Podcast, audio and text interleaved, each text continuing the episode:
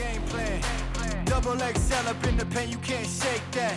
All the way gassed up, full tank, man. Moving too quick, keep the cameras in the playback. Dang, tell me how you feel with it. You put a lid on it, I ain't got no chill with it. This right here your problem, you gon' have to deal with it. Lead on the line, high risk, that's the meal ticket. Yeah, we ain't never fall back. Hold our ground where we at, never fall back. No lies, no facts, we gon' stay right where we at. We ain't never fall back.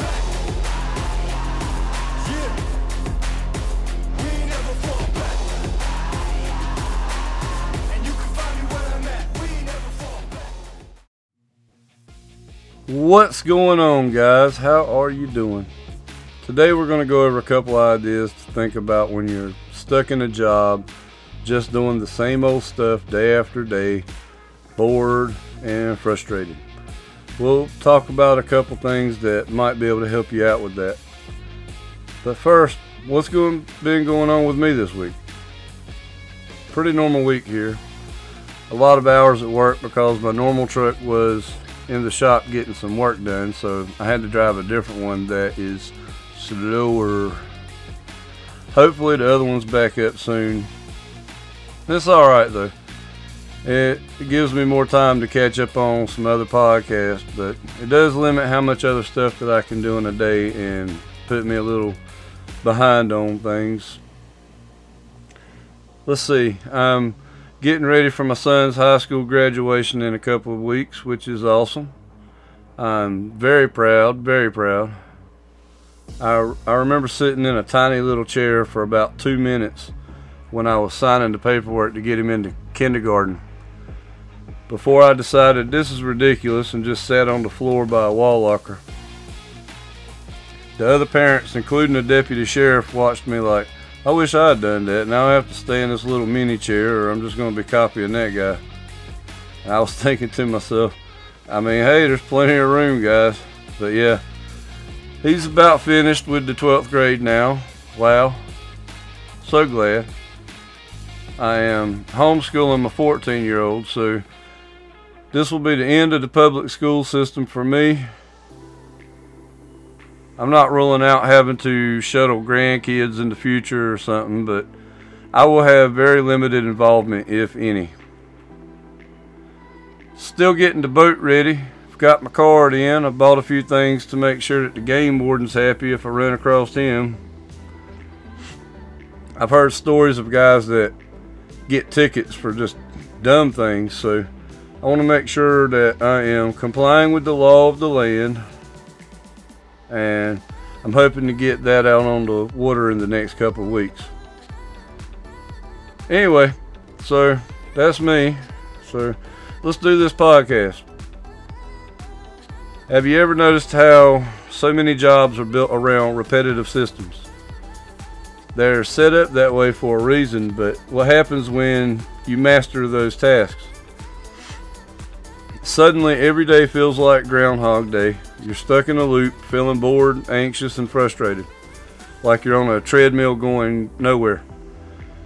What if I told you that there are strategies to turn this situation around, to find purpose and growth and satisfaction in what seems like an endless cycle of repetition? Um, today, we're going to talk about how to deal with some of these repetitive tasks and explore how mastering them can sometimes lead to feelings of stagnation and frustration. But don't worry, we're not going to just talk about the problem. We're going to try to uncover some ways to turn the situation around.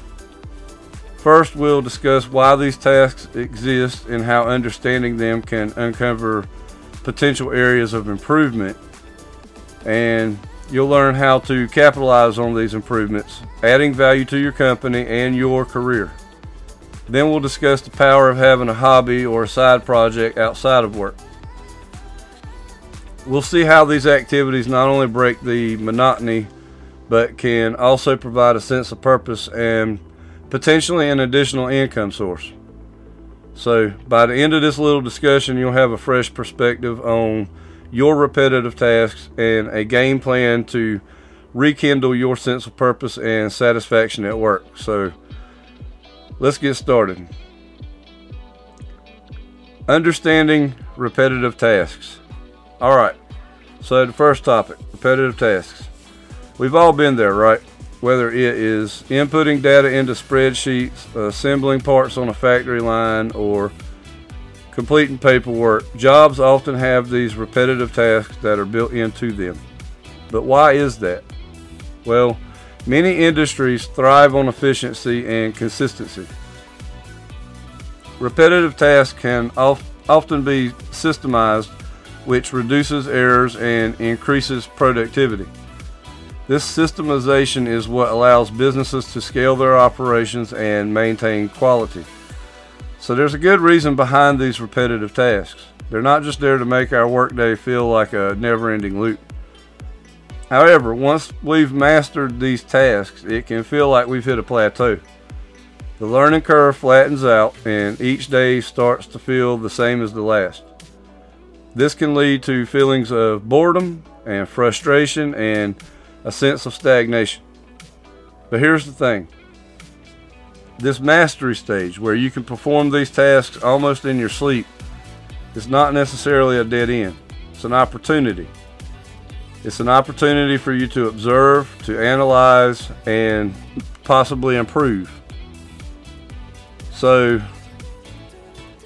we're going to discuss how you can turn this seemingly mundane routine into a possible launch pad for innovation and personal growth.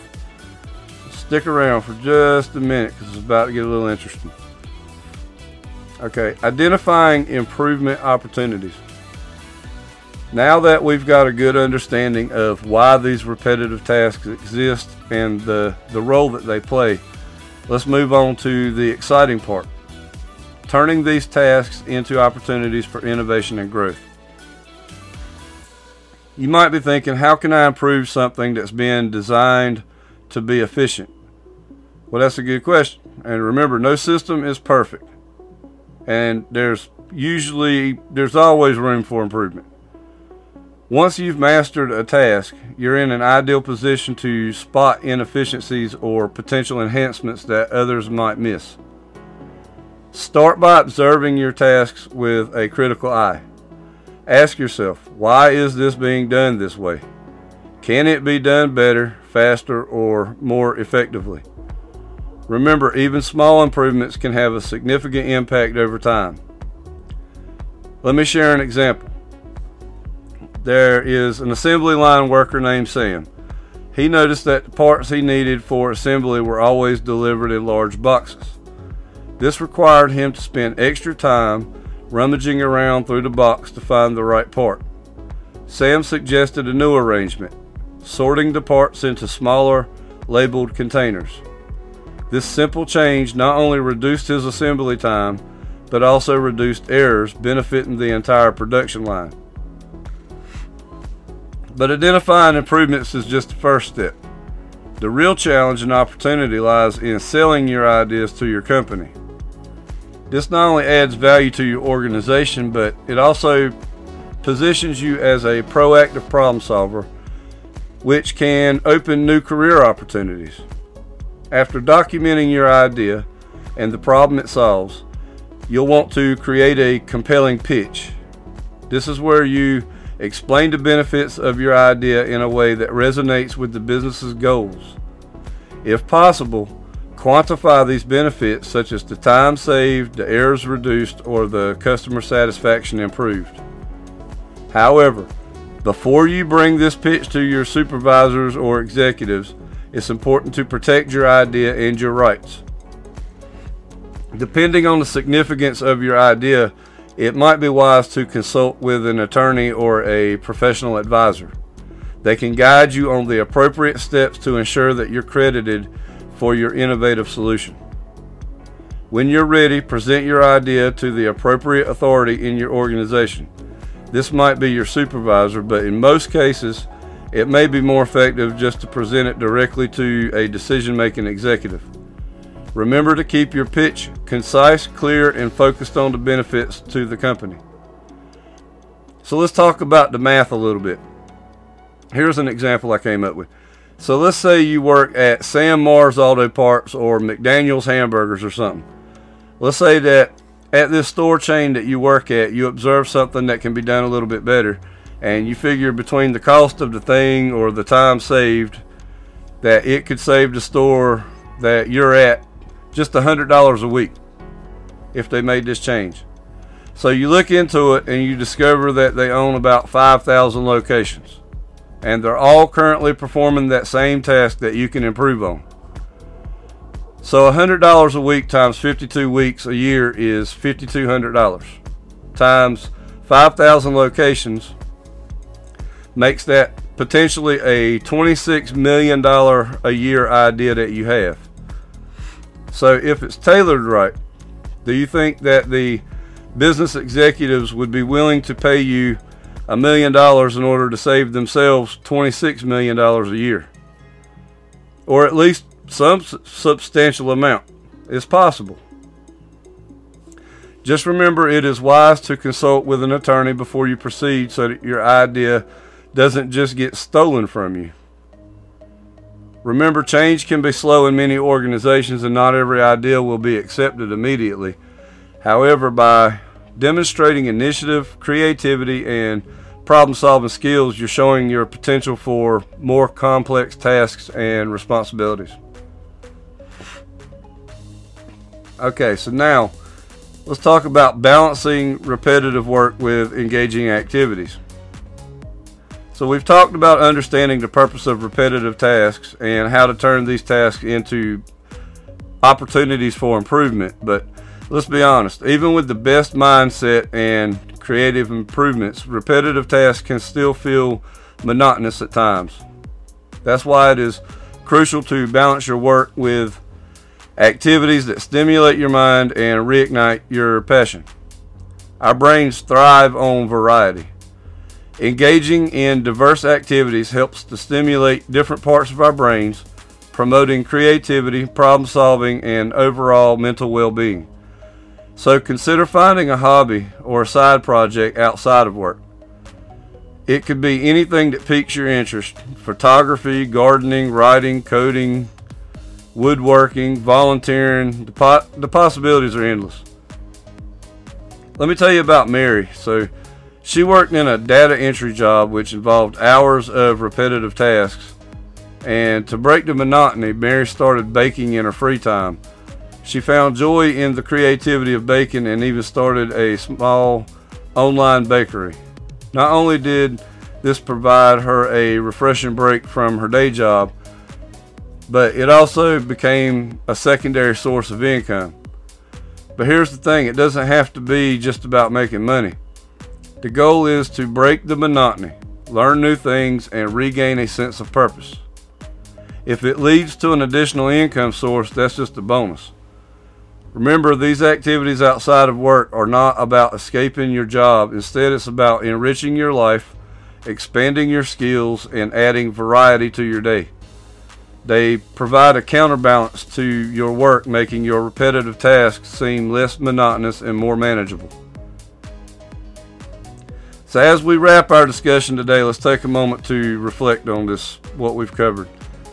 Uh, we've talked about the world of repetitive tasks and understanding why they exist and how mastering them can lead to feelings of stagnation. But we've also seen how this mastery stage is not a dead end, but a possible launch pad for innovation and personal growth. We've talked about identifying pr- improvements in these tasks and the importance of protecting your ideas.